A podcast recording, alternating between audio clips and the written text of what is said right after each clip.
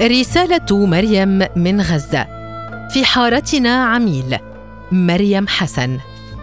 تبدلت مشاعري وأولوياتي بعدما عايشت حروبا ثلاثا في غزة في فترات عمرية مختلفة. ففي الحرب الأولى كان الخوف الخوف من كل شيء وكأنها القيامة. وفي الحرب الثانية اعتدت قليلا على تسلسل المأساة بدءا القلق إلى الفقدان الذي يأكل قلبي فالخذلان فالتدخل العالمي بعد أسابيع من أقصى ما يمكن أن يعيشه إنسان. أما في الحرب الثالثة فقد تملكني النضج أو فقدان الشعور. قد لا يختلفان. كل ما أتخيله هو صورة الرحيل.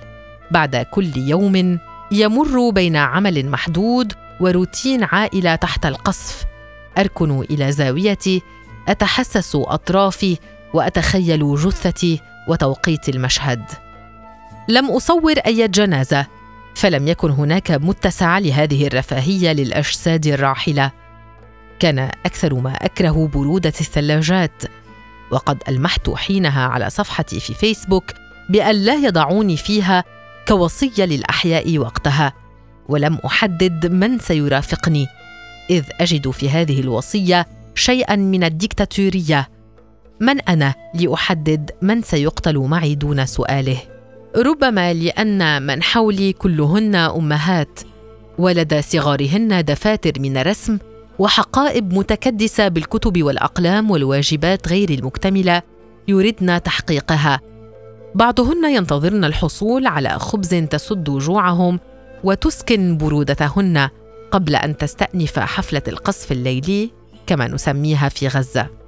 على سيرة الأكل أذكر جيدا حين استسلمت أمي في الحرب السابقة وقررت فتح مرتبانات الجبن واللبنه التي كانت قد أعدتها لشهر رمضان بعدما نفذت كل أصناف الطعام باستثناء بعض الطحين ولم تتمكن من الذهاب للسوق. جلست مع والدي أمام طبق من الجبنة والفلفل الأحمر وبعد صمت عميق قلت له بسخرية يبدو أن في منطقتنا عميل لإسرائيل وإلا فلماذا تغض الطرف عن حارتنا؟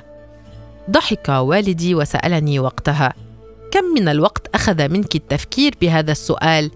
وكأنه يعرف خيال ابنته جيدا لكنه أيضا ربما دعا الله في سره ليت العميل هنا ليضمن سلامة بيته المكدس ببناته من النازحات الجميلات ممن تركنا كل ما يملكنا وقررنا انتظار النهاية حول الرحم الذي وهبهن الحياة فهذا أكثر الأماكن امنا وسط عشوائية الموت.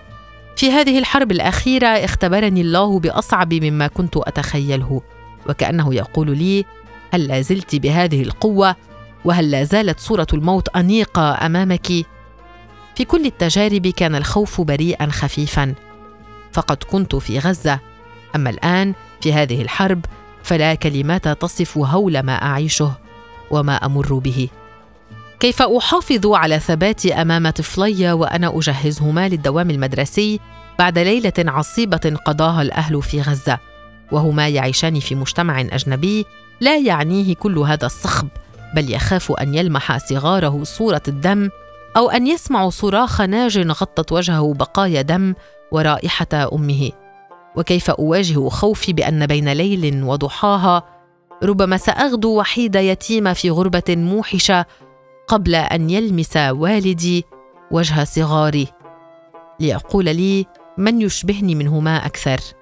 يضيع نهار كل مغترب غزاوي على التلفاز وتطبيق زلو المحلي ورنين المكالمات والبحث عن أصحاب البيوت التي قصفت وأسماء الشهداء. أكثر ما يخيفنا بألا تصل رسائلنا ولا يستلمها أحد. وأكثر ما يوجعني أنني بعد أن كنت أحفظ هذا البلد شبرا شبرا اليوم أسأل عن الأماكن كالغريب ويستفز هذا السؤال الأصدقاء هناك. فهم معذرون ومعذورة أنا هذه المرة. سلاما لروح سلام وهبه وآية رفيقات الجامعة والمهنة اللواتي رحلنا مبكرا والمحادثات التي لم تنتهي بعد. سلاما لكل حجر آوان يوما وسقط دون وداع. سلاما لغزة ولمن تبقى فيها من أحباب ودمعات. سلاما لأختي وهي تفر بجنينها وسط الأحياء بحثا عن مكان يليق بولادته. ولا تجد.